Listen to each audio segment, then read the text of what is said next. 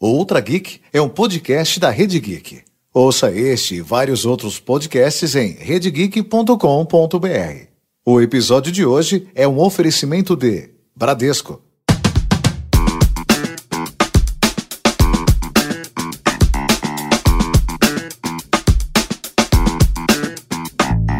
Sexta. Fim do expediente. Você está no carro com seus amigos do trabalho em busca do merecido happy hour. O carro vira a esquina e você toma um susto. Cara, essa foto é minha. Um outdoor estampa a foto que você tirou na praia e publicou no seu Instagram na semana passada. Sob a frase O paraíso te espera, a foto divulga uma agência de turismo do bairro. E agora?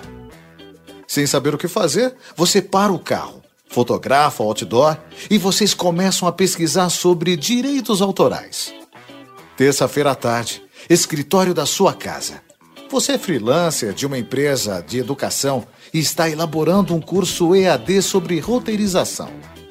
Na internet, você encontra um livro que parece ser fundamental para o entendimento de um conceito. Seria ótimo se você pudesse colocar trechos do artigo no curso. E agora? Você para o que está fazendo e vai pesquisar sobre direitos autorais.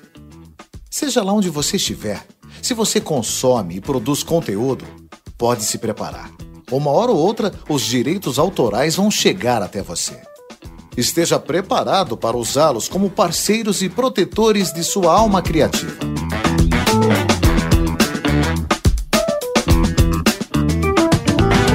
O episódio de hoje tem a apresentação de Tato Tarkan Se eles deram um passo para trás por pressão popular.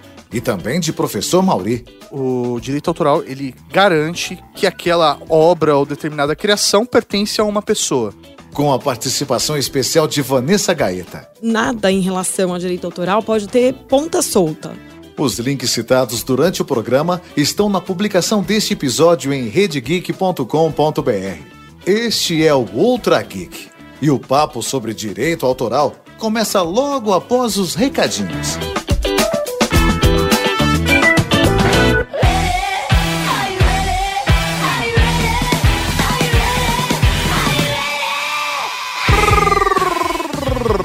Recadinhos, Cavalaria Geek! Estamos aqui para mais uma sessão de recados, senhor Tatacan, e é um prazer ter você aqui de volta. Ah, que beleza. Estava com sentindo, saudade. Tava sentindo sua É falta? verdade, é que verdade. beleza, tá? Inclusive, já mandei embora a pessoa da equipe que mandou te prender lá em Dubai, viu? Porque falou: ah, não, o Tato vai ficar lá, eu vou assumir o lugar É, dele. Olha, vou dizer que eu tomei um susto, professor Mauri. Ó, eu quero que você conte essa história depois em um, programa. Isso, isso merece um programa. Isso infelizmente não está em vídeo porque foi devastador.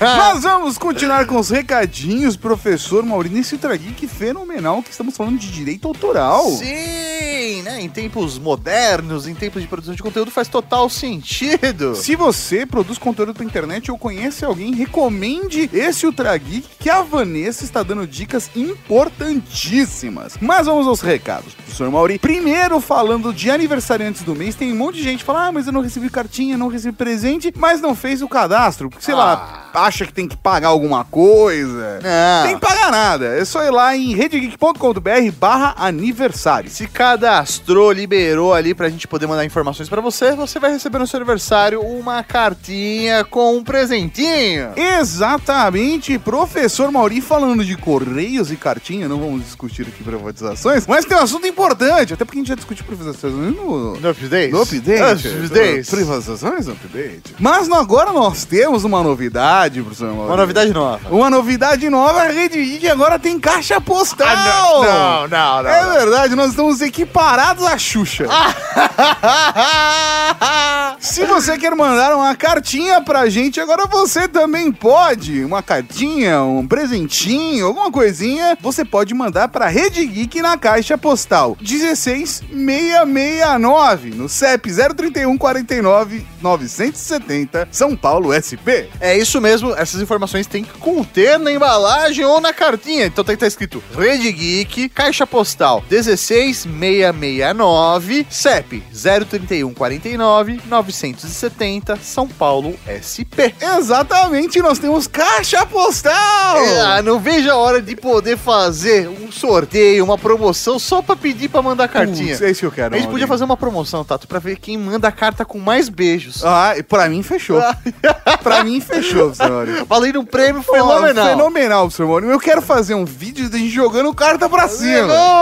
Aí que é da hora. Coisa aí, aí que é da hora. E por último, mas não menos importante, não podemos nos esquecer de falar da São Paulo Fantástica, ou SP Fantástica, que está chegando, é agora no dia 10 de agosto. Ó, tá bem próximo, ainda dá pra comprar seu ingresso, dá pra participar desse evento cheio de capirotagem. Horror, mistério, fantasia. Esse evento que reúne o melhor desse universo e ainda mais com conteúdo. O melhor e o pior, pro seu. Porque é tudo excitante. É tudo esse Você tá numa ponta, a outra tá, uau, que impressionante. Que beleza. Que inesquecível. Essa é a pegada, Maurício. Nesse, né? é nesse ritmo. É nesse ritmo. E se você quiser saber mais, dá uma olhada lá no Mundo Freak, entre em mundofreak.com.br e clica lá na binha SP Fantástico. Que beleza. Você falou que era o último recado, mas na verdade tem um outro recado Tato, que eu preciso dar nesse momento. A caixa postal. Não é a caixa postal, mas a caixa postal é Rede Geek, caixa postal 16669, no CEP 03149 970 São Paulo, São Paulo. Ok. Mas tem o recado dos nossos padrinhos, porque Ah. temos que revelar Olha! os vencedores. Olha! Que fantástico, professor Maurinho. Sorteios do Padrim. Coisa linda de Deus leva 50 reais da Chico Rei, que não paga nada pra Não nós. paga nada e nós estamos pagando pra eles. É isso aí. A gente paga pra eles pra eles aparecerem aqui. A mas última vez eu fiquei sabendo que eles mandaram inclusive e-mail pra gente falando: Ah, mas por que, que vocês estão comprando camiseta. comprando esses presentes? A gente tentou explicar, mas aparentemente eles não sabem o que é podcast. mas fica aí recado. Se você trabalha no Chico Rei, ou conhece alguém que trabalha, tem que explicar pra eles. Não, o que acontece? Podcast é tipo rádio. Só que na internet tem caixa postal. Exatamente, porque tem- rádio tem que ter caixa Ah, é postal. seu lógico. Mário. Fala assim, eles estão equiparados com a Xuxa. Eles são tipo a Xuxa, Só que da internet. É isso aí. Um é o Jô Soares brasileiro, o outro é a Xuxa. Agora, nós somos a faz verdadeira Rede Globo da internet. A Rede Globo tá se mantendo offline, né? Rede Geek até, Rede Globo, dá pra Tá confundir, ali, né? É. Somos uma Se você digitar no Google Rede G, o segundo somos nós. Você não quis dizer Rede Geek? Você não quis dizer Rede Geek? Eu vou tentar testar, peraí. Rede Globo, depois é Rede Globo ao vivo, depois é Rede Galinha Morta. Não, não. Tem, tem algumas redes na nossa frente, mano. A gente precisa melhorar nosso SEO. Mas vamos falar dos nossos padrinhos. Quem ganhou o prêmio, Maurício? Vamos lá, o Coisa Linda de Deus leva pra casa 50 reais pra gastar lá na Chico Rei. Foi o Clécio Ferreira! Aê! E olha que lindo, o senhor Tato Darkan é nada mais, nada menos do que o arquiteto da Cavalaria Geek, Fernando Darti Favini, que leva pra casa 100 reais de Steam. Exatamente, professor Mauri, prêmios maravilhosos. Tanto a Steam quanto o Chico Rei não pagaram nada, mas é isso aí. Nós agradecemos aos padrinhos que sim pagaram e apoiam o nosso trabalho. É isso aí, graças a vocês que esse conteúdo está aqui no ar. Muito obrigado, seus lindos. Mas é isso aí, Tato, que tem agora! Agora tem podcast, podcast, podcast, podcast. Eita, Eu falei tudo. é. é até bom.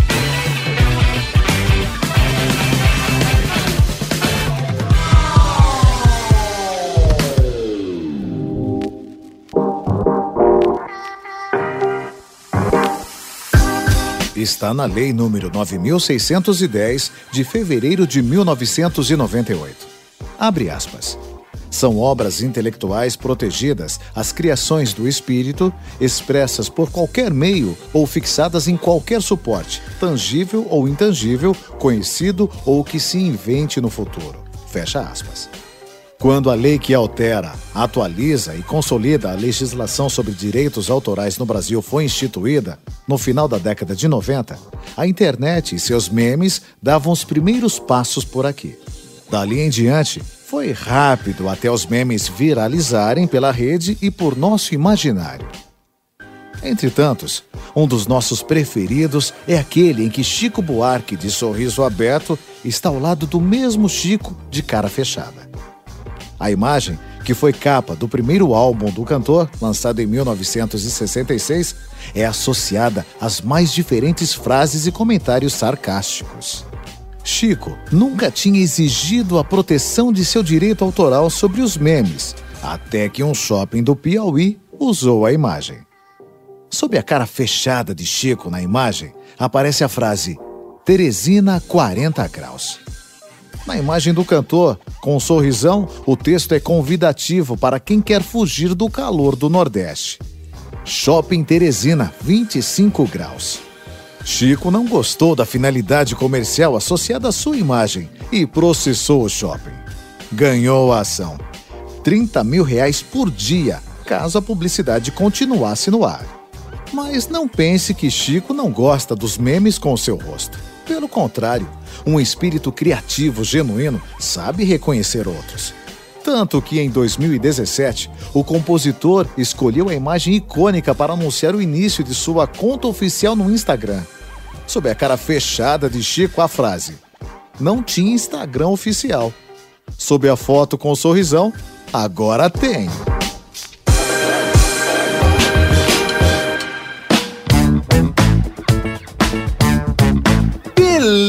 Estamos aqui hoje para falar, olha só, de direito autoral. Sim, senhoras e senhores, vamos falar sobre direito autoral, como ele funciona, a sua importância e por isso trouxemos aqui Vanessa Gaeta. Vanessa, por favor, se apresente. Quem é você? Por que você pode falar de direito autoral aqui com a gente? Oi, pessoal, eu sou a Vanessa Gaeta, sou advogada de propriedade intelectual, sou sócia do escritório Daniel Advogados, que é um escritório de propriedade intelectual há 60 anos, especializado nesse assunto, e eu estou há 12 anos trabalhando nesse segmento. Mas antes de qualquer coisa, Vanessa, você autoriza a gente a usar o seu conhecimento aqui no programa? Você autoriza o uso de sua imagem, áudio, voz. dá a volta, tá tudo autorizado, tudo autorizado.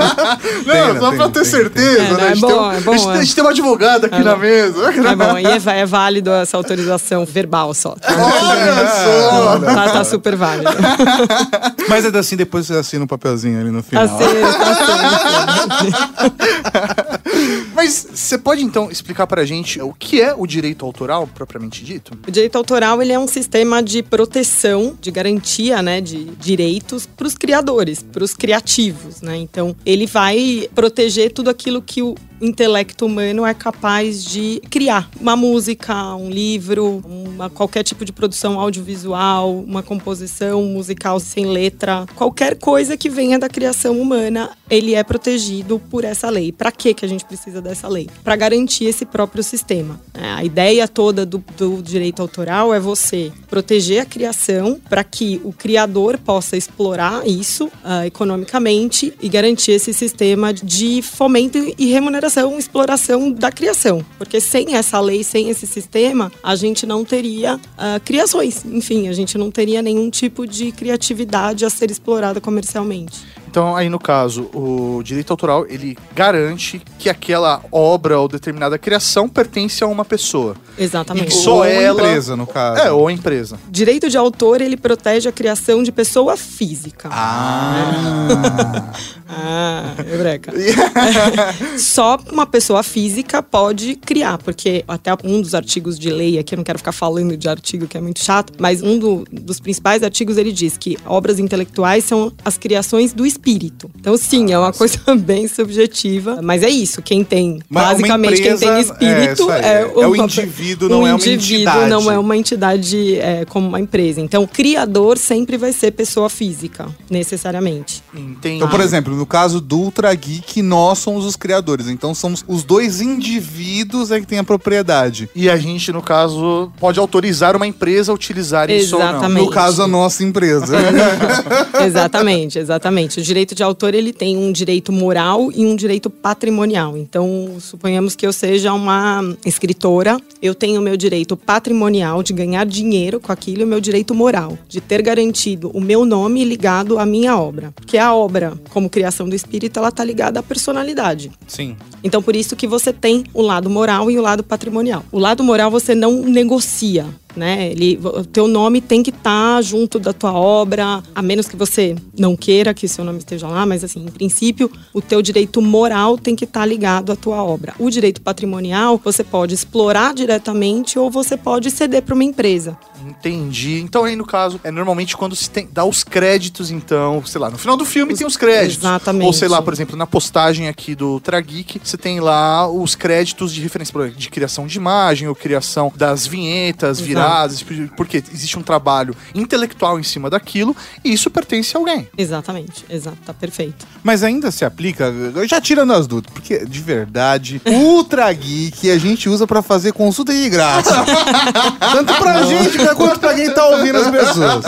Mas no caso, por exemplo, de utilizar um pseudônimo, ou seja, alguém aí que conhece, por- por que usa um pseudônimo, ainda assim se aplica? Sim, se aplica. Vai, vai ter uma, um- uma proteção por trás do pseudônimo, mas também, também protege. Entendi aí. Você vai ligar o pseudônimo a uma determinada pessoa, pessoa. e aí, naturalmente, a Exato. obra também. Exatamente, exatamente. Entendi. E aqui no Brasil, é recente as leis de direito autoral? Não, incrivelmente, o Brasil é super avançado em proteção de propriedade intelectual. O Brasil ele é signatário das primeiras convenções ainda no século XIX. Então, incrivelmente mesmo, porque o Brasil não tem essa vanguarda tão grande em legislações, mas a nossa legislação, de tanto de direito autoral quanto de propriedade industrial, são legislações consideradas muito boas. Então, a gente está assim na vanguarda de uma certa forma. Legal. E aí, no caso, eu preciso fazer algum tipo de registro pra garantir, avisar as pessoas de que aquilo é meu? Por exemplo, o Ultra Geek. Nós gravamos o Ultra Geek quando a gente publica o Ultra Geek. Um Isso exemplo aleatório, Ah, sim. um exemplo aleatório aqui. A gente não tá fazendo consulta de graça, impressão nossa.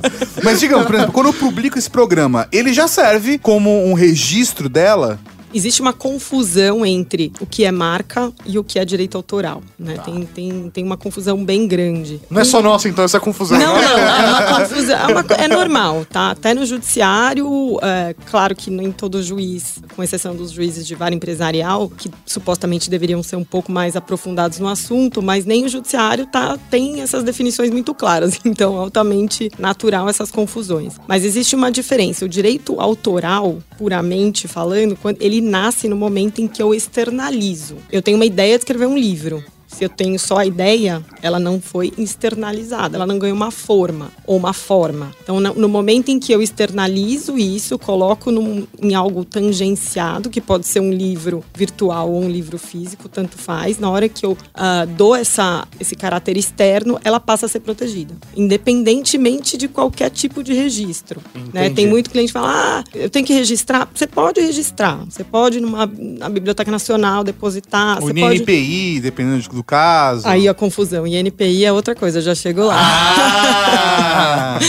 É, então, assim, o direito à não precisa registrar. Se você rascunhou num papel, sei lá, um guardanapo na parede do, do teu banheiro, porque você teve a inspiração naquele momento, pronto, tá registrado, tá? A autoria é tua, a data de autoria é aquela, né? Desde que você consiga comprovar a data de que aquilo foi feito. Que- O que é importante é essa comprovação de autoria e data. Por isso que tem cliente que prefere, não, eu quero fazer algum tipo de registro. E qualquer tipo de registro que a gente faça é um registro que a gente faz declaratório. Então eu tô indo num lugar, num, num- Na Biblioteca Nacional Na e falar, biblioteca olha não- só, isso daqui, Isso ó, aqui é meu. É meu, eu que fiz primeiro. Entendi. Exato. Ou pode ser um cartório da vida. Exato, pode ser um cartório, que é o que a gente mais costuma fazer, principalmente com, por exemplo, slogans, né? A gente tem cliente que o slogan, ele é protegido pelo sistema de direito autoral. Tá. É uma criação. Então, o que, que eles querem ali na concorrência de empresas? Eles vão até o cartório e declaram que aquele slogan foi criado pela empresa tal,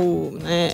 E faz e que todo tá sendo- sentido. E aí fica isso, mais né? fácil, porque amanhã ou depois tem uma disputa entre empresas. Ah, quem criou o slogan? Quem foi, foi mais criativo aqui antes, né? Uhum. É, Eles vão tem essa declaração, o que facilita a prova em uma discussão judicial. Nossa, tá? isso faz todo sentido, porque até relacionando com o nosso universo aqui, né? Ultra Geek, ele é um negócio, né? Uhum. A produção desse conteúdo aqui, ele é distribuído gratuitamente, mas ele é um negócio. Tenho os meus patrocinadores, a gente cria campanhas, cria ideias de como utilizar o Ultra Geek vinculado a marcas e tudo mais. Então, um receio, né, que sempre passa na nossa cabeça é, por exemplo, quando eu crio uma proposta, eu tô colocando uma ideia no papel, estou entregando para essa pessoa e aí ela pode aceitar ou não. Mas ela pode usar essa ideia sem a minha presença. Ela tá usando a minha ideia sem me pagar por isso, né? Só que isso já foi registrado na proposta. É. Então, se você tem a troca de e-mails, isso tudo pode ser utilizado como evidência Como uma favor. evidência de criação, exatamente, exatamente. Entendi. Aí cabe a outra pessoa falar que ela criou antes do que eu criei. aquilo. Exatamente. Ela vai ter que de- comprovar de alguma forma que a criação era dela antes de você. Então, o, o princípio temporal aí na propriedade intelectual é muito importante, porque tudo que vem antes tá com a garantia aí de que você criou antes ou registrou uma marca antes. E aí, pegando um pouquinho dessa que a gente estava falando da confusão, né? Ah, O direito autoral é uma coisa, a marca é INPI outra. é outra, O INPI é outra. Então, o direito autoral lembra a criação ah, do espírito, não precisa de registro, ah, tem essa coisa muito mais favorável à, pessoa física. Quando a gente fala de marca, de propriedade industrial, que era o que eu estava falando das duas diferenças de espécies, a propriedade industrial ela é toda mais formalista, né? Porque do contrário do direito autoral, que a gente não precisa registrar, uma marca a gente já precisa registrar. Tem um sistema de proteção bem diferente, muito embora se- sejam institutos que conversem muito. Então, por isso que as pessoas têm dúvida. Ah, mas eu vou registrar uma ideia e, que, e a, a marca, o que, que eu faço com essa marca? Ela tem direito autoral nessa marca? Eles se conversam muito, por isso a confusão de todo mundo. Mas tá? cada um tem o seu processo. Mas cada um tem o seu processo, a sua importância, a sua forma de proteção, se precisa ou não de registro, leis diferentes, né? A gente tem leis completamente diferentes, que são até um pouco contemporâneas, porque a direito, direito autoral de 98 e a de industrial ah, 96. Então, e são leis renovadas, né? Porque a, a autoral a gente teve várias outras versões, assim como a industrial também outras versões. Então, foram leis que foram se renovando ah, no decorrer do tempo. Elas foram se adaptando com o passar do Exato. tempo. Até Exatamente. porque as próprias publicações, a internet, por exemplo, muda muito da história, sabe? Como que as coisas são publicadas hoje, como eram publicadas no começo da década de 90, é completamente diferente. Exato. E até a interação das pessoas com o meio faz com que toda a situação mude, né? e que são os desafios de hoje, né, da propriedade intelectual. É como sistematizar isso frente a essas mudanças, a esse novo mundo, esses novos modelos de negócios que a gente tem, todos relacionados à internet. Então, é como pegar uma lei de 98 e adaptar aos dias de hoje. Alguns termos, alguns institutos das leis, eles são bem genéricos. A gente consegue, de fato, aplicar. Mas, de todo modo, a gente vem enfrentando aí dificuldades.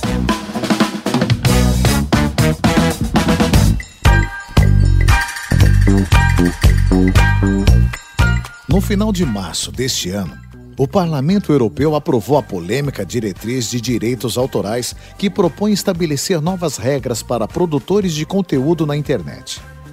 Segundo a explicação do próprio parlamento, o objetivo da diretriz é, abre aspas, garantir que criativos, por exemplo, músicos e artistas, jornalistas e produtores de notícias se beneficiem do mundo online e da internet como eles fazem com o mundo offline. Fecha aspas. Até aí, tudo bem. A garantia de maior remuneração para os criativos é bem-vinda. O problema da diretriz reside no seu fatídico artigo 13. Artigo que foi apelidado de proibição de memes. Isso porque a responsabilidade sobre o material protegido por direitos autorais será das plataformas de conteúdo. Ou seja, o YouTube e o Facebook, por exemplo, serão responsáveis por filtrar os conteúdos que entram de forma a assegurar que não haja violação dos direitos. A questão é saber se os robôs dessas plataformas vão conseguir desenvolver a habilidade de compreender sarcasmos e deixar os memes seguirem seu destino de serem livres pelas redes.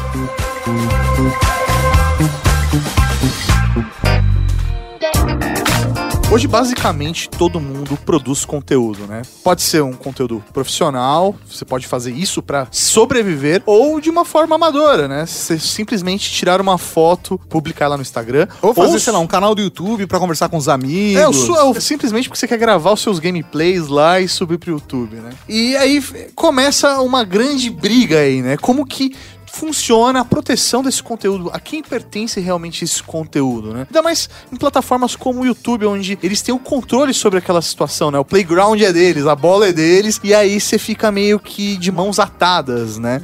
Então eu queria saber como funciona para esses novos produtores de conteúdo, no caso, por exemplo, do YouTube ou Instagram ou redes sociais, como ele pode se proteger mais? Tem alguma forma disso acontecer? Olha, contratualmente é sempre bom, porque se ele tiver aí com um grupo de pessoas fazendo uma criação em conjunto, é interessante que todo mundo ali esteja acordado quem é quem, quem tem o papel do que ali. Uhum. Então isso é importante. Agora, no geral, como eu falei, o direito autoral e qualquer criação, a tua autoria está garantida no momento que você externalizou. Na hora que o produtor de conteúdo fez um conteúdo e publicou, fez o upload no YouTube. A partir daquele momento, aquilo já é dele, a autoria dele. Então, qualquer tipo de reprodução ou plágio, ele tendo todos os direitos daquele conteúdo produzido, havendo plágio ou reprodução, ele tem todo o direito de eventualmente fazer uma reclamação com o, terceiro usurpador, vamos dizer assim. Uh -huh, sim. Mas no caso, por exemplo, é, muita gente usa conteúdo que não é seu de direito. Até mesmo, por exemplo, antigamente a própria Associação Brasileira de Podcast tinha um,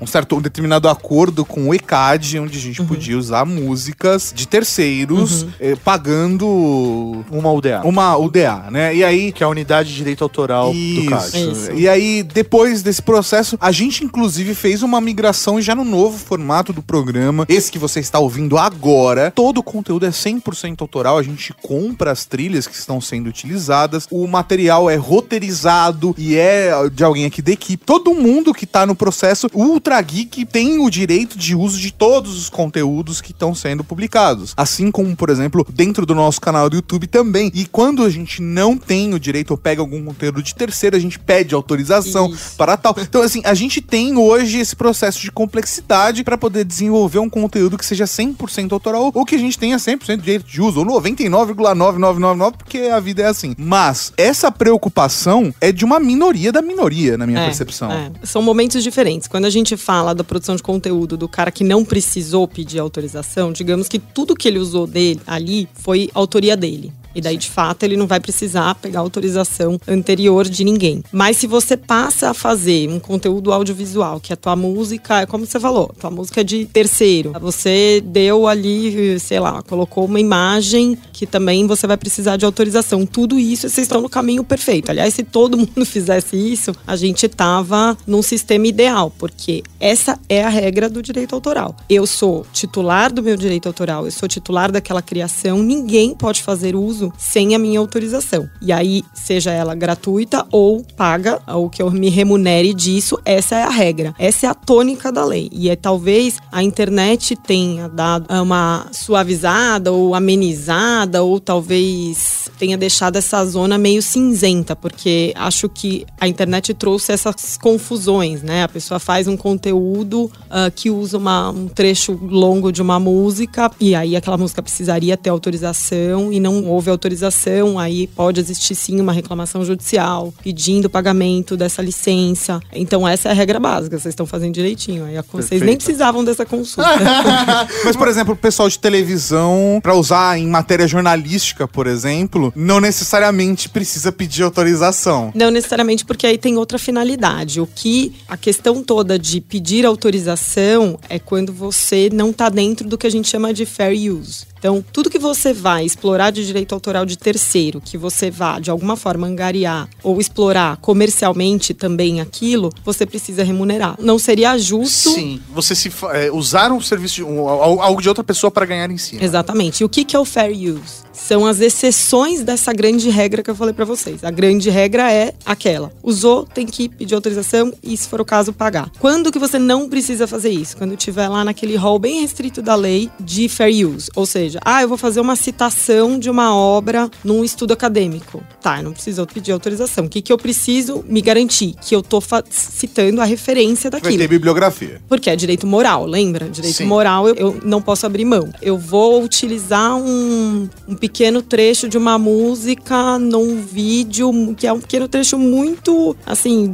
cinco segundos. Pô, precisa de autorização? Talvez não, tá? E esse hoje é o grande problema da lei. Essa É o zona talvez. é o talvez. Essa zona cinzenta entre a regra geral e o fair use tem alguns termos da lei, que é esse que eu falei do pequeno trecho, que é muito complicado, porque o que, que é pequeno trecho? A lei diz? Não, não diz. A lei não dá nenhuma definição mais apropriada. Então vocês estão aqui editando o programa de vocês e querem usar um pequeno trechinho que não vai, em tese, não vai prejudicar os ganhos dos titulares do direito daquela música, não vai acontecer nenhum tipo de dano geral para ele, não vai Sim. impedir com que ele explore aquela obra de outra forma. Ou deixe de ganhar de alguma Ou- maneira. Exato. Ah, isso eu preciso de autorização nesse caso? Pela letra da lei, friamente a gente não precisaria. Mas, Mas, pode, os seres humanos são uma merda e mas eles pode dar problema. tudo. Então, assim, essa parte da lei hoje é a mais problemática. Aí você pensa né, nessa zona cinzenta e nessa coisa que não tá tão clara da lei e face ao que tá acontecendo, né? Face aos novos modelos de negócio, a interação humana na internet. E aí, né? Então,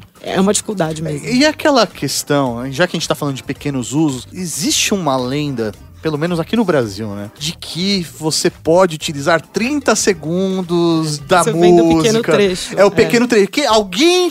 Acho que foi, foi quase um telefone sem fio, né? É porque meio que É um pequeno trecho. Pode. Sampling pode. Porque você pode, sei lá, pegar 5 segundos e transformar isso, fazer uns. pegar só a batida e refazer. Ou não. Ou isso é, é- é perversão de uma lei, às vezes, às vezes é uma lei de direito autoral dos Estados Unidos. E aí se associa aqui. Não, ele vem dessa questão do pequeno trecho. E como não existe na lei o que que é pequeno trecho, a- as pessoas, a jurisprudência, o mundo foi definindo. Ah, sei lá, o- 20 o filme segundos dos é pequeno trecho. É um filme de 4 horas. Exato. Se eu pegar uma hora e meia, não é um pequeno trecho?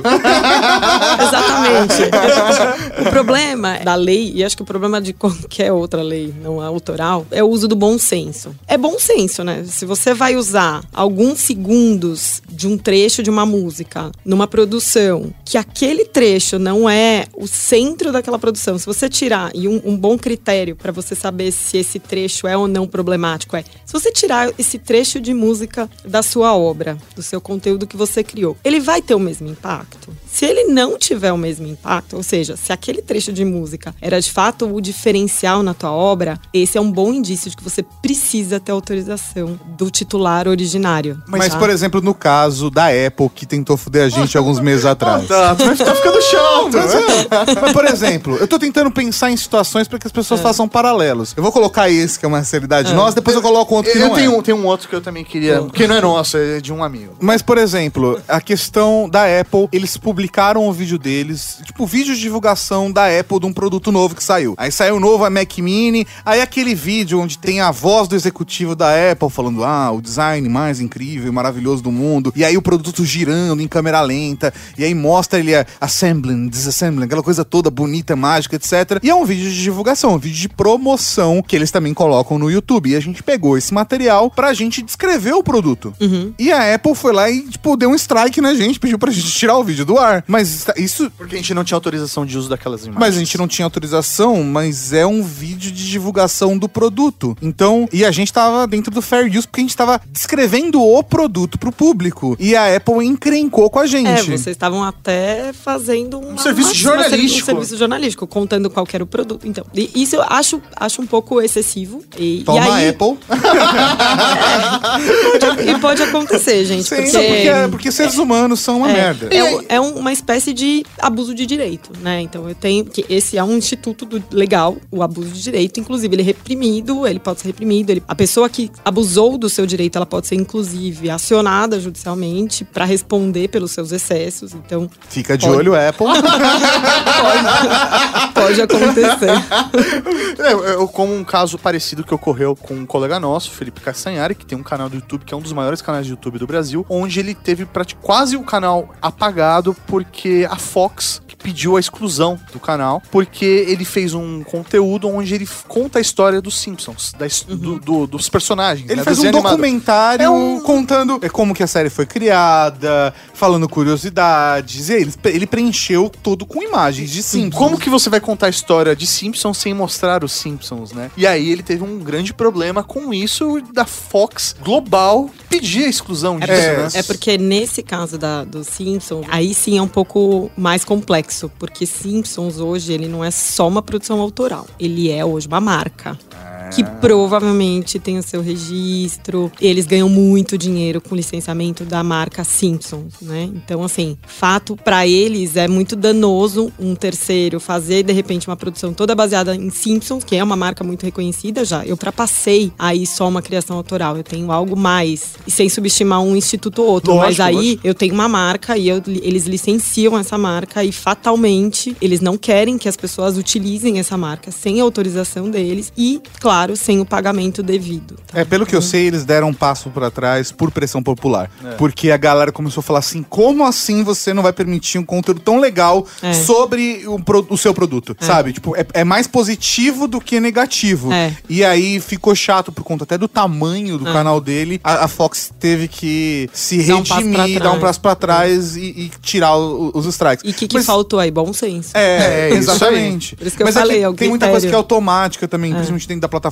do YouTube. E, e no cenário, por exemplo, de um músico. Eu sou um músico, isso aconteceu bastante. É, inclusive com a galera que, sei lá, às vezes é um, um cara que toca violão e ele pega a música de terceiros e faz as suas interpretações no canal do YouTube. Ele que tá interpretando, mas a música tem o direito do autor. Exato. É, é, e até do compositor. É. Como que funciona dentro de um cenário Ele- desse? Dentro desse cenário, ele também teria que entrar em contato com os Ele titulares de direito e pedir autorização. Por quê? Eu posso fazer uma versão da sua música no meu canal, tipo isso? Ele, porque alguém tá monetizando esse vídeo dele. Ele se- e o YouTube. ele ou o YouTube, né? É, sem a gente entrar no mérito se o YouTube tá repassando direito Sim, ou não. né, assim. É, o fato é que alguém tá monetizando isso. Então, se alguém tá ganhando dinheiro, é justo que o criador originário ah, seja justamente remunerado por isso. E no caso de uma paródia? Porque aí a paródia, eu, eu- eu sei que já tá dentro de uma outra Tato história. tentando achar Não. uma brecha na Não, lei. porque, por exemplo, a galera do Galo Frito. Eu tô pensando em conteúdos que eu consumo e, e como eles se enquadram dentro desse cenário. É. Por exemplo, de eu pegar uma música, sei lá, fala uma música super famosa, Mauri. Ah, não sei, só me veio Festa do AP na cabeça Tá bom, agora. digamos Festa no AP, que é uma música super famosa pro Mauri. Tá, tá, tudo bem, quem sou eu pra julgar? Mas, nossa, Festa no AP. E aí eu pego Festa no AP e eu faço... É que me lembrei da treta do Latino com o Caio É, Moura, isso, entendeu? é, então, mas tudo bem. Mas aí eu pego e faço uma versão do Festa no AP, falando de qualquer outra coisa, falando de skin do Lelê, sei lá, qualquer É. coisa que rime com Festa no AP. É, bunda Lelê já tá na música, amor, não pode. Mas digamos que tenha alguma coisa do gênero. Como se aplica a paródia? A paródia tá dentro também daquele instituto que eu falei do fair use. Quer dizer, a paródia tá na exceção àquela regra geral. Então, eu posso fazer uma paródia desde que meu objetivo na paródia não seja puramente denegrir a imagem de alguém. Então tem um limite. Você- vê que. O que é muito pode- difícil, Você pode consegui sacanear. Você pode sacanear, mas a questão é assim, você tá sacaneando porque é divertido ou porque você quer ser escroto? Ah. Se você for, for escroto, aí não pode. Agora, se é divertido, é escroto, mas é divertido, tudo É, bem. E, e muito difícil, porque às vezes, O que desculpa, é a a, escrotice vai ser legal naquele contexto, Sim. porque, quer dizer, é muito difícil, né? Então a paródia é um dos institutos ali mais difíceis de se definir na lei. Até porque uma paródia não necessariamente é só uma música. Eu posso fazer uma paródia, sei lá, de, de uma, qualquer de uma coisa. arte. Os de um- memes, os memes são grandes paródias, Sim. né? Você pega a imagem de um, sei lá, de um ator do Game of Thrones e, e faz um meme com aquilo. Eu tô ferindo direito autoral? Não tô, porque eu tô fazendo uma paródia, tô brincando com aquilo, né? Então, Se eu pegar um personagem, por exemplo, que tem direito como Darth Vader e faço o Darth Vader dentro de uma situação ridícula, ou misturo ele com uma outra obra que não tem nada a ver, eu tenho duas obras diferentes, sei lá, eu, mis- eu faço o Darth Vader com a orelha do Mickey. Isso Agora, é uma né, é da paródia. mesma- é da mesma Tá, tudo bem, mas, mas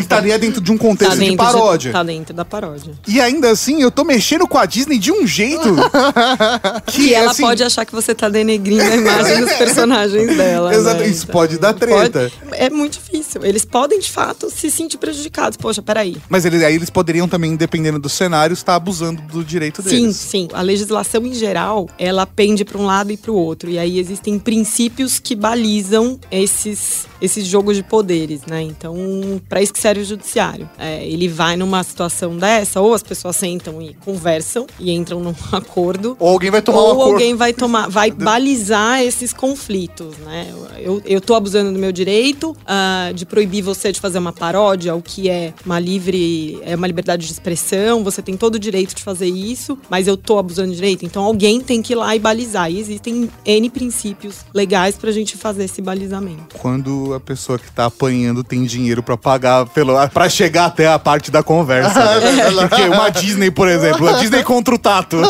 a gente não sai do primeiro dia. Tipo aquela piada do WhatsApp. Ó, eu fiz as contas já, eu posso parar de trabalhar até o final da minha vida, mas pelas contas eu tenho que viver até hoje meia-noite. De nada vale, né? É isso mesmo.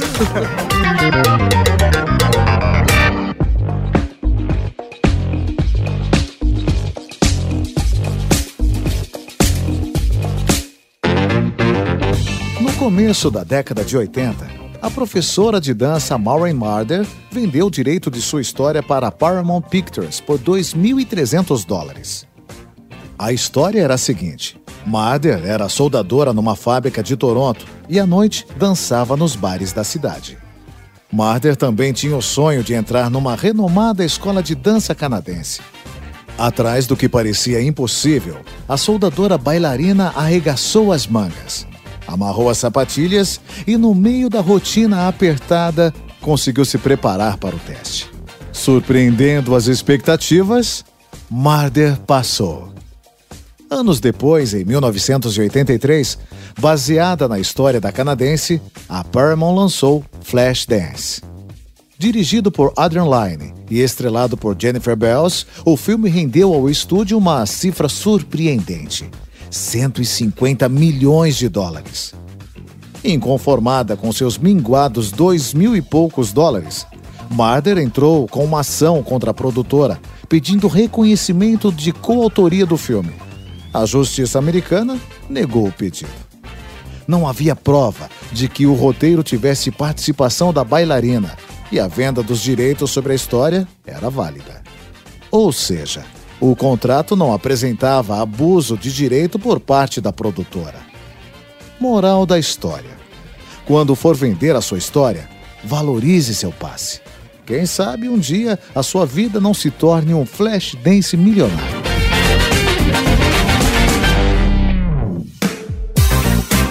Vanessa, uma coisa que tem deixado as pessoas da internet morrendo de medo é o artigo 13 lá da Comissão da União Europeia. Que o que dizem por aí é que se o artigo for aprovado na sua íntegra, ele complicaria muito dentro da União Europeia esse fair use, ou como ele é utilizado, por exemplo, em plataformas como o YouTube ou em podcasts, ou até mesmo em todos esses conteúdos independentes seriam muito prejudicados, que estaria fortalecendo os grandes enfraquecendo os pequenos, no aspecto de quem produz o conteúdo, não o YouTube no caso, porque o YouTube é grande, mas o conteúdo independente que está dentro dele. Qual é a relação, pensando dentro do cenário, antes da gente chegar em como impacta no Brasil, mas dentro desse microcosmos da União Europeia? Essa diretiva da União Europeia, ela foi aprovada como uma regra geral.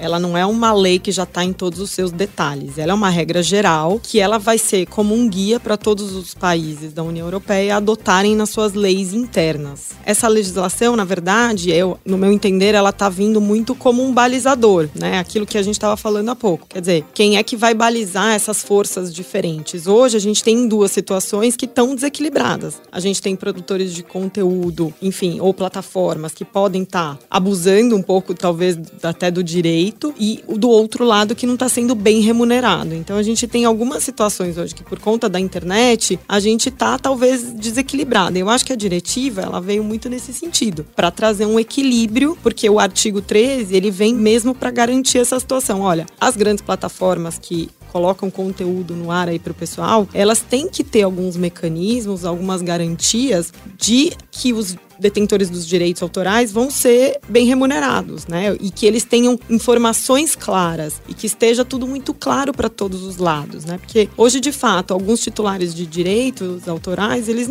não têm nem sequer as informações e a forma de controle do que eles estão sendo remunerados ou não, né? Naquela plataforma que está colocando uma música, um vídeo, enfim. Então a, a diretiva ela vem para colocar esse balizamento. O que, que eu preciso para a gente chegar num denominador comum, para a gente proteger o lado mais fraco ou lado com menos informação naquele momento? O que, que eu preciso para garantir esse equilíbrio? Eu acho que a diretiva vem muito nesse sentido. Tem os defensores, claro, todos os defensores, naturalmente, o pessoal, a galera da produção de conteúdo, né, os titulares de direitos uh, literários, músicos, enfim, é, esse pessoal é o defensor mais forte dessa diretiva e do outro lado a gente tem a galera do, do Vale do Silício, basicamente, dizendo que não, olha só, a diretiva para garantir esse equilíbrio entre as partes, a diretiva está me impondo alguns instrumentos para eu controlar isso que pode banir a própria internet. Então, é, essa é a grande crítica do lado do. Sim, é que, né? em teoria, se fosse praticável, porque em vários cenários do tipo, sei lá, eu vou lançar um serviço novo, ou quantidade de coisas, por mais que eles tenham até, na, se não me engano, na, na última atualização, tem alguma coisinha lá que até coloca um volume mínimo para que algumas questões sejam aplicadas, pelo que eu li do artigo também que não foi, nossa, olha só como eu sou especialista, então é, é, eu não manjo o suficiente. Mas a percepção que eu tenho é que algumas das coisas que são pedidas nessa diretiva implicariam até na inviabilização da própria ferramenta. Do tipo, se eu tiver que colocar tantos filtros para ficar se auto-verificando, não vale a pena eu fazer a ferramenta, sei lá. Não vale a pena o YouTube existir na Europa é. com os gastos que eu vou ter com essas implicações. E o pior que a inviabilização do próprio negócio, do próprio modelo de negócio, é que o, os usuários da internet, na hora de colocar um conteúdo lá que não necessariamente está ferindo o direito de alguém, que eles sejam banidos ou que não possam ter o conteúdo postado, enfim, por conta desses filtros, né? Então, esse é o maior dos prejuízos. Não só, claro, o modelo de negócio vai impactar aí nas empresas, mas, mas vai tirar a voz das e pessoas. E o direito né? da pessoa fazer uma paródia, porque qualquer paródia vai poder, dependendo se for um filtro burro, é uh, e, e que é o que, né? o que é o que acontece? Como é que um filtro automático, computadorizado, ele vai pegar essas minúcias, essas sensibilidades e delicadezas de uma que paródia? Que nem um ser humano às vezes que consegue às vezes pegar. Nem um ser humano entende uma ironia, uma paródia. Uma ironia? Ah, é, sarcasmo. Isso é uma coisa que a galera devia ter na escola, sabe? Você começar no, no, no jardim da infância, você vai fazer sarcasmo 1, sarcasmo 2, sarcasmo 3, pra aí você ir pro... Bolinha de papel pro, é Isso, exatamente. Porque as pessoas não entendem, é muito complicado. Mas aí, por exemplo, dentro de um cenário de, digamos, eu sou um fã de Game of Thrones. E aí eu tô fazendo um vídeo. Meu canal, que não tem relevância, só atinge meus amigos da faculdade. E eu fiz um vídeo onde eu tô usando uma camiseta de Game of Thrones. Ou tem um pôster de Game of Thrones atrás. Ou ainda tem um pôster de Game of Thrones, tem um pôster de Star Wars e tem um pôster do Mario. Então são três marcas que estão ali e que, dependendo do algoritmo, poderia impactar Pode e falar: impactar. opa, peraí, você tá falando, tem um conteúdo da Warner, o outro conteúdo é da Disney e o outro conteúdo é da Nintendo. Amigo, o seu vídeo, você já está devendo 50 centavos. e aí complica mais ainda a situação. Esse é o risco. Esse é o maior dos problemas da redação da diretiva, porque ela tá tão aberta. Porque qual que é o problema agora? A diretiva ela foi votada, foi criada, foi aprovada, agora cada um dos países vai pegar aquela diretiva, que é uma redaçãozinha super pequena e ampla ao mesmo tempo. Eles vão pegar, interpretar e colocar a regra que eles querem. Vai ter país que vai usar mais do bom senso, vai ter país que talvez não use tanto do bom senso tem e acabe gerando interesse em ter bom senso Exatamente. e países que não que têm não tem interesse. interesse. Então, esse é o grande risco, né? O meu marido joga videogame, não sei nem qual é o jogo que ele joga, mas ele joga. ele gosta. Mas passa Ele tempo gosta. demais naquele sofá jogando videogame. joga. E aí ele, ele assiste um canal lá de um rapaz que joga o jogo lá no, du- durante... Faz o gameplay. Faz o gameplay. Não sei nem explicar isso direito. É, isso aí. Mas eu acho incrível que ele fica ol- olhando o cara Jogando. jogando, né? E aí outro dia eu pensei, puxa É, vida. é o mesmo padrão da pornografia, você sabe, né? É a diversão de ver os outros fazendo. Exatamente. É sórdido isso. E aí outro dia eu fiquei pensando, falei, puxa, o Renato lá, que é o nome do rapaz que faz, você- em a diretiva entrando no Brasil, coitado não vai poder mais. Mas aí ele falou assim, não, mas não é interesse da, empresa que ele jogue, porque ele Faz já até ganhou. comprar É, ele já até ganhou jogo, já, ele anuncia no- lá no canal dele e tal. Eu falei, não, claro, mas aí é porque a empresa Escolheu isso. fatalmente usou do bom senso. O cara tava divulgando. É que é muito complicado isso, porque tem empresa que olha isso, entende que o cara jogando o jogo inteiro na internet gera a expectativa de eu vivenciar a mesma experiência, mas você também pode ter a leitura de ele está entregando o meu conteúdo inteiro na internet, de graça, e ele tá ganhando dinheiro sobre isso. Algumas marcas são mais fáceis e mais difíceis em relação a isso, porque tem as distribuidoras, né? Tem eh, as fabricantes dos consoles e tem as desenvolvedoras. Aí, por exemplo, no caso da Nintendo, que as- os seus jogos, além de serem exclusivos para sua plataforma,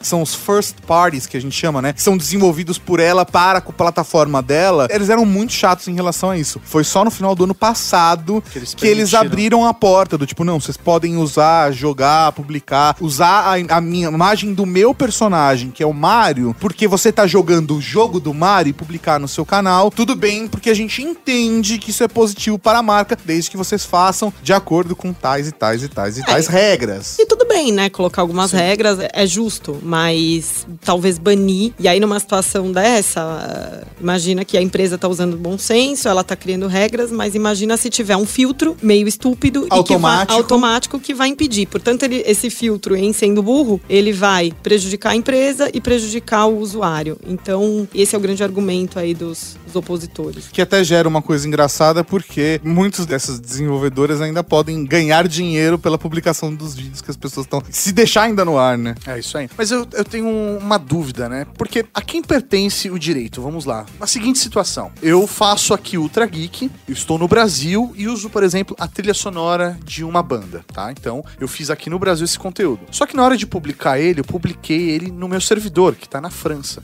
Mas ele foi ouvido pelo meu ouvinte no Japão. Pra onde vai esse direito? A quem, Quem realmente vai se ofender com isso? é que, ou pra quem. eu- é, é, pra- esse dinheiro tem que ir pra onde, né? É onde o conteúdo está, quem produziu ou quem ouviu, né? o pagamento do, de uso desse conteúdo necessariamente vai ter que ir para o titular do direito. Muito embora a produção aí faça todo esse caminho e, e seja ouvido pelo público japonês, pouco importa. Se o compositor dessa música ele tá sediado no Brasil, você vai ter que ir lá na associação que está representando ele e pagar os direitos autorais para ele. E nesse caso de execução musical, você tem dois pagamentos sempre. Você tem o pagamento de execução da música, execução pública da música, que aí você paga pro ECAD, e você tem o Que a pagamento gente ama. vocês gostam, e tem o pagamento dos direitos pro compositor ou, ou para a associação que ele é representado. Normalmente eles são representados por associações ou como ECAD, de grupos que fazem a gestão desses direitos, porque senão ah, De tem- forma correta É. ou não, mas estão fazendo É, a é gestão impossível disso. você estar em todos os lugares ao É. mesmo tempo. Exato, então eles são representados dessas formas. Mas aí no caso, por exemplo, se o artista tiver então uma representação no Brasil, eu vou conseguir fazer o pagamento disso. Se ele não tiver, eu não tenho o que, o E que se for fazer. num, um ar- sei lá, se for uma música internacional de um,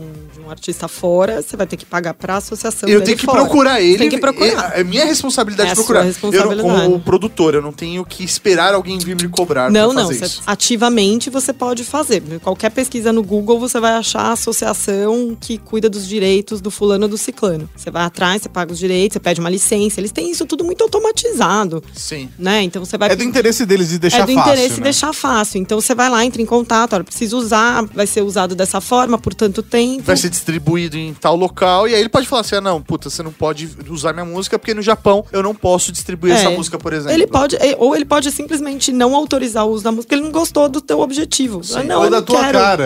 É, fala, não quero. Ele tem o direito também Sim. de fazer isso. É a, é a produção, não, não quero. É, mas normalmente não é isso que acontece.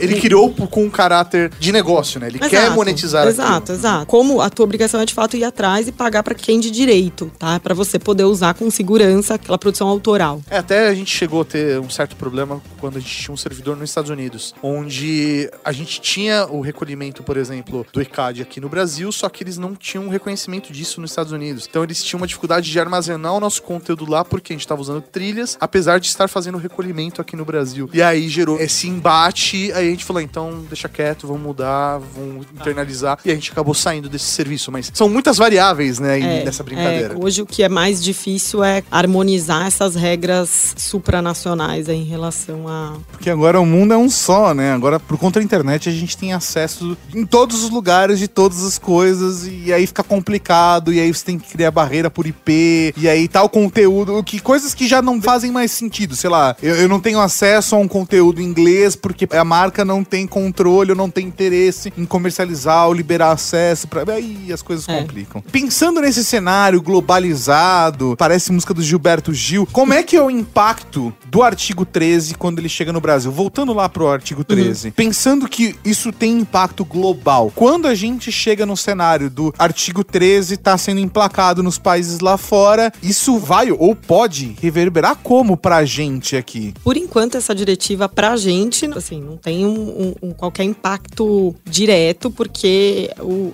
direito autoral, assim como propriedade industrial, é, é territorial. Então, a lei feita lá, de alguma certa forma, vai viger só lá. As regras são válidas pra lá. Então, assim, a diretiva é pra aquela região. O que, que a diretiva vai ser boa e no que, que ela vai impactar pro Brasil? Basicamente, experiência. O Brasil, assim como a, a recente lei de proteção de dados pegou carona na experiência da União Europeia, Pois é. suponho eu que a mesma coisa vai acontecer com essa diretiva. É um pleito também no Brasil, quer dizer, a comunidade dos titulares em geral de direitos autorais também é, quer melhores definições, existem aí discussões para isso. Então a tendência é que no decorrer do tempo isso se torne uma referência para a gente e a gente venha a discutir isso aqui no Brasil. O problema é que a gente está num momento político voltado para outras tantas discussões e, obviamente, é, essas Fica mais delicado.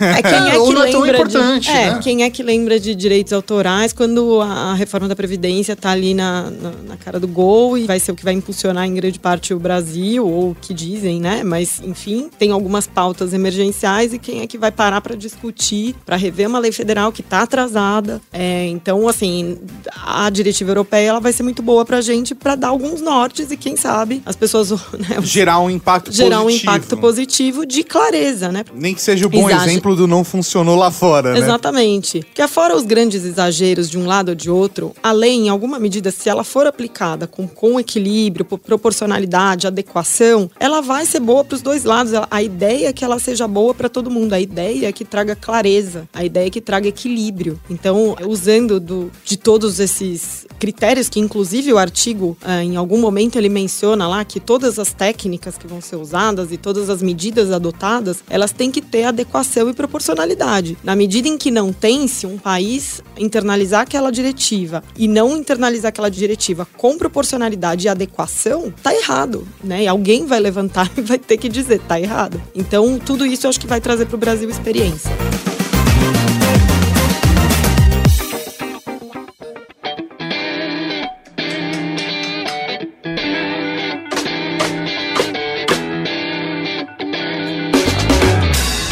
Você já deve ter visto ele em muitos lugares. Um C, circundado e imponente, que identifica que determinada obra tem, abre aspas, todos os direitos reservados. Em outras palavras, o C significa peça autorização. E mesmo que o C não esteja aparente, ele está implícito. Se você produz um trabalho acadêmico, um vídeo ou uma música, ainda que você não coloque o C, saiba que sua obra está protegida pelos direitos autorais. Mas e nos casos em que você deseja que sua obra seja compartilhada para certos usos? O Creative Commons pode ajudar. O Creative Commons é um conjunto de licenças padronizadas internacionalmente que são disponibilizadas gratuitamente no site da organização para identificar o tipo de licença que você quer colocar em sua obra. O modelo de licença também ajuda quando você quer usar uma obra para alguma finalidade. Se você chega em uma foto no Flickr, por exemplo, e ela está identificada com o símbolo CC, você não precisa pedir autorização para o autor da foto para usá-la. Basta seguir as orientações dos símbolos acompanhados do CC sobre como a foto pode ser usada. Algumas combinações de símbolos vão dizer se o autor autoriza ou não o uso de sua obra para finalidade comercial e se ele quer que sua obra seja mantida exatamente como foi criada. Em síntese, o Creative Commons é um facilitador para criativos que querem compartilhar seus conteúdos, deixando claro até onde os interessados em usá-los podem ir.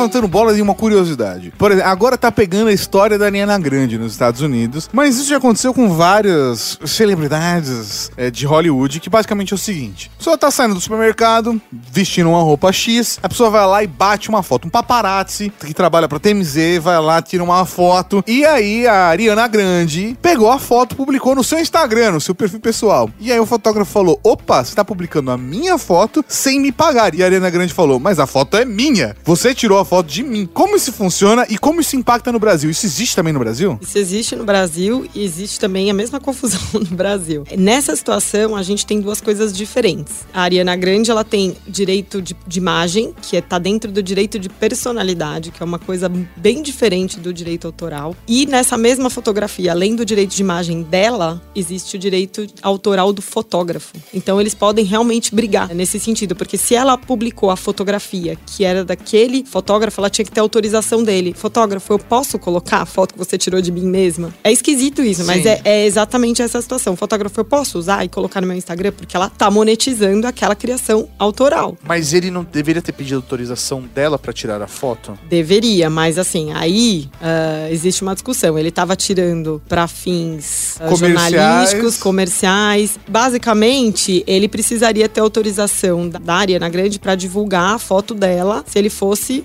monetizar isso de alguma forma, usar Colocar numa campanha revista. publicitária. Por exemplo, se ele fosse colocar a foto dela numa campanha publicitária, ele precisa muito da autorização dela. Ah, porque, é, muito. Não, porque, acho que ele nem seria é, nem burro de não ter, né? Essa necessidade de ter autorização para uso de imagens, daí é, vem do Código Civil. É até um direito, posso dizer aqui que é um direito melhor que o outro, mas é um direito até mais aprofundado, porque ele está falando, né, o direito de personalidade. É um direito mais básico, tua, é um né? direito mais básico, é a tua imagem, a tua voz. Então, assim, tudo que for de uma uma pessoa explorado comercialmente, tá ali na lei, tem que ter autorização. Então, assim, no que, que ele ia usar aquela foto dela? Ah, ele ia usar para fazer uma matéria da Ariana Grande, quanto ela é sensacional como cantora, sem entrar no mérito se é ou não sensacional. Caetano Veloso estaciona o carro no Leblon. Tipo, só para publicar em algum lugar. Exatamente. Então, assim, existe essa briga, mas basicamente o que a gente tem que pensar é, de novo, talvez o bom senso a gente tem que ter nessa situação, mas sim, à medida que você usa o direito de imagem de um, você precisa de autorização para dependendo do fim que você vai dar e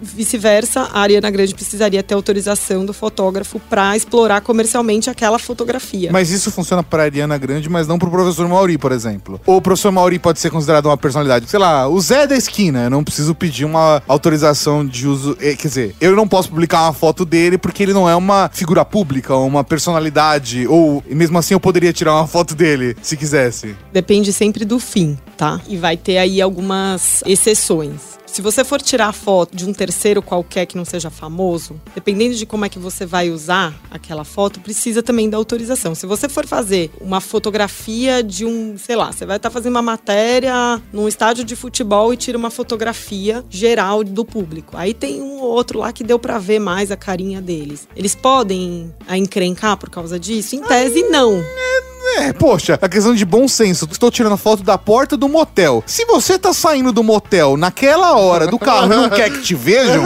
amigo, eu sinto muito, não tá tirando uma foto sua, tô tirando uma Exato. foto do motel. Esse que é o, critério. ponto principal. Esse é o critério. É exatamente esse o critério. Quer dizer, eu tava tirando foto do motel, você apareceu por um azar. Eu não tava tirando foto de você. A mesma coisa dessa situação que eu falei. Bom, você tá fazendo uma matéria sobre um jogo de futebol, tirou foto, só aquelas duas carinhas apareceram. Azar, não era aquilo. Você, não era o objetivo o foco final. não era expor aquela aquelas imagens, era expor aquele cenário. Então, tudo depende da situação. É horrível falar isso, né, como Sim. advogada, porque aí a gente cai no lugar comum, tipo, tudo depende, né? Essa é, é, mas é, essa é, é a é, resposta é, do... É, né? Nessa questão de direito autoral, direito de imagem, propriedade industrial, muita coisa depende do caso concreto. Mas aí, no caso, por exemplo, você colocou é, a Ariana Grande, a gente tá colocando ela como uma celebridade. Isso foi um fator relevante, por exemplo, nessa argumentação. Como você determina o que é realmente uma celebridade? Celebridade ou que é uma pessoa famosa. Porque não entra na mesma situação do. ah, você pode usar um pequeno trecho dessa música? Entra, exatamente, porque a lei não entra nesses detalhes. Se a lei entrasse em cada detalhe do que a gente fosse fazer, a gente ia ter compêndios legislativos ainda maiores. Então ela não entra nesse detalhe. Mas, óbvio, né? Alguns conceitos. É claro que ela é uma pessoa pública. Por isso que eu falei, ah, ele pode usar uma foto dela numa matéria que vai falar o quão sensacional ela é como cantora? Pode, ela é uma pessoa pública, vai usar, tá fazendo uma matéria jornalística, colocou a foto dela. Estamos aí no fair use. Agora, ele pegou a, a foto dela e usou num, num comercial. Uma empresa se apropriou daquela fotografia para usar num comercial. Saiu do fair use, porque já tá explorando comercialmente um direito de imagem, um direito de personalidade. Então, Mesmo que o fotógrafo venda essa foto pro jornal. Aí não. o fotógrafo tem que autorizar o jornal e o jornal não. Não vamos falar do jornal porque o jornal tá dentro do fair use. Em tese, eu não Sim. preciso de, de autorização de ninguém. É, ah, não, não, o né? jornal não, mas o, o fotógrafo tá vendendo, né? Ele tá, ele tá usando a imagem É que normalmente ele já dinheiro, vendeu. né? Ou, ele é, ou ele é contratado do jornal, ou ele é um foto- fotógrafo freelancer que concedeu os direitos para aquele jornal, digamos assim. Entendi, tá, tá. É, aí Ele não tá vendendo porque é a Ariana Grande, ele tá vendendo talento tra- dele de é o tirar trabalho foto. dele, é. Inclusive a fotografia por um bom tempo, ela era discutida, não é muito tempo isso, mas ela era realmente discutida se fotografia era tinha, gerava direito autoral ou não, porque Você tá hum, capturando a luz, né? Você não tá. é, é, assim, óbvio que hoje em dia a gente já fechou que sim, porque o, o processo artístico é de você conseguir colocar a câmera no lugar certo a na hora certa. composição, né, da foto. Fazer a composição. A questão é, a luz tem propriedade de direito É, autoral? assim, né? por um tempo perguntou-se, ah, mas uma fotografia, ela tem de fato direito autoral, criação artística do espírito, sendo que ah, no começo da mecanismo. fotografia ela era só um mecanismo automático para registrar um momento, aonde que aquilo tinha criação artística. É claro que a- a- o instituto evoluiu e não se questiona mais um absurdo desse, mas até isso já se questionou. Então, isso faz tempo, mas talvez não faça tanto tempo a ponto da gente achar que todo o sistema de direito autoral tá muito claro. E aí, dentro de uma realidade de, de Creative Commons, por exemplo, que é, é meio que é uma expansão do fair use, porque aí o artista que criou a obra inicial já fala assim: olha, você já pode usar minha obra desde que esteja de acordo com essa, essa e essa Ah. regra. E aí a a pessoa pode pegar, por exemplo, uma música dentro de Creative Commons e fazer um jogo dentro de Creative Commons e esse jogo ser utilizado para fazer um documentário dentro de Creative Commons e isso ser publicado de uma forma gratuita e ninguém receber direito por nada. Como que funciona? Principalmente a perspectiva do Creative Commons no Brasil, porque é uma coisa meio que assim, se criou um termo legal ali, mas dentro da linguagem do online. Olha, eu permito. É só o se eu colocar esse selo, a sociedade aceita que esse selo significa isso. Exato. Esse sistema nada mais é do que uma, uma instrumentalização daquilo que a gente falou bem no comecinho. Quem tem o direito de fazer o que quiser com a própria criação é o autor. Então, na medida em que ele criou algo e que ele quer que esse algo seja parcialmente utilizado, ele quer autorizar o, público em geral a usar, com determinadas limitações, ele pode fazer. Ele é o dono daquilo, né? Então, ele pode colocar ali no, em qualquer plataforma e dar limites, porque ele pode fazer o que ele bem entende com aquela. Tá? É assim. E, e- e no Brasil. e ninguém não- pode falar nada sobre ninguém isso. pode falar nada. E não- ninguém pode falar nada. Tem várias formas deles, tipos de licenças, né? Ele pode dar. Ah, ah, você pode fazer o que você quiser com a obra que eu disponibilizei aqui. Você pode fazer uma obra derivada. eh, você não precisa me pagar nada. Você também não precisa dar meu nome. Ou ele pode falar assim: ó, você pode usar dois trechos aqui da minha obra só para reproduzir. Não pode fazer nada derivado disso. Ele pode colocar de Ou diferentes não pode formas. ter uso comercial, por exemplo. Ou não pode ter uso comercial, bom exemplo. Não pode ter uso comercial. ou Ele pode até definir em que situações que ele quer. O direito é dele. Ele faz o que ele quer. É um acordo que ele faz com a sociedade. E aí todo mundo que sair, que fizer xixi fora do pote, e ele pode, de fato, se insurgir. E aí, no caso, no começo do programa, eh, a gente fez a brincadeira, né? Perguntando se autorizava, né? A gente compartilhar esse conteúdo. E você falou que era válido só falar, sim, eu autorizo. Eh, Isso é realmente é, uma simples autorização, mandar um e-mail pro artista e falar, posso usar sua obra? Ele falar, sim, é o suficiente pra mim, eu não preciso ter um documento registrado Mas, cartório, até com no assinatura caso- de mão. Como que é isso? Porque assim, até no caso da gravação, quando você tá gravando com a gente, obviamente você está. Ó, Ciente, vamos olhar o cenário aqui. Nós estamos numa mesa com um gravador e os microfones. E eu vim por conta própria. É, exatamente. Ninguém obrigou. Ninguém te obrigou a vir aqui. É. Isso já nos caracterizaria como uso? Você poderia falar, não quero mais? Com, como que isso funciona? Isso já caracterizaria como autorização, mas lembra que isso que a gente está falando aqui de voz, imagem, autorização, eu estou falando de direito da personalidade, ele tem um critério, uma forma de tratamento. Quando a gente está falando de direito autoral, é um pouco diferente, porque no direito autoral eu não recomendaria para nenhum cliente dizer: olha, posso usar o trecho da sua música aqui em algo que eu estou fazendo? Ah, pode. E pronto, por um e-mail sem maiores detalhes. Por que, que eu não diria isso para um cliente? Porque lei de direito autoral ela é interpretada de forma restritiva. Isso é expresso na lei. Todo acordo, negociação que verse sobre direito autoral, ela, ele é interpretado restritivamente. Portanto, quando você pede autorização para usar, posso usar sua música em determinada produção? Pode, mas o conteúdo que você vai fazer vai ser distribuído aonde, uh, por quanto tempo você vai usar, vai ser só no Brasil, vai ser no exterior, qual é o propósito, qual é os canais de distribuição, vai ser só um canal no YouTube, você vai colocar em TV aberta, todos esses detalhes, eles têm que ser definidos quando você quer usar um, um direito autoral de terceiro. Por quê? Porque se você não deixa isso claro, você está usando lá o direito autoral numa produção e de repente, quando você não deixou isso claro, o titular fala assim: peraí, mas eu só falei para você que você podia usar uma vez. Era uma vez e você já usou mais de uma. Portanto, você tem que me pagar. Você fala: não, mas você me autorizou. Mas eu autorizei para uma vez. Então, assim, numa disputa. É bom deixar os termos claros. Numa disputa judicial, a tendência é toda a situação pender pro autor, tá? Por quê? Entendi. Justamente porque eu falei, a lei é interpretada restritivamente de forma a favorecer o autor. A lei toda ela é definida para proteger o direito autoral. Logo, nada em relação ao direito autoral pode ter ponta solta. A coisa tem que ser clara. Do mesmo jeito que eu falei que a diretiva europeia tá querendo, sem contar os excessos de cada lado, ela tá querendo dar equilíbrio, a ideia do direito autoral é isso mesmo, é proteger supostamente um lado que estaria mais fragilizado numa negociação, que é o autor.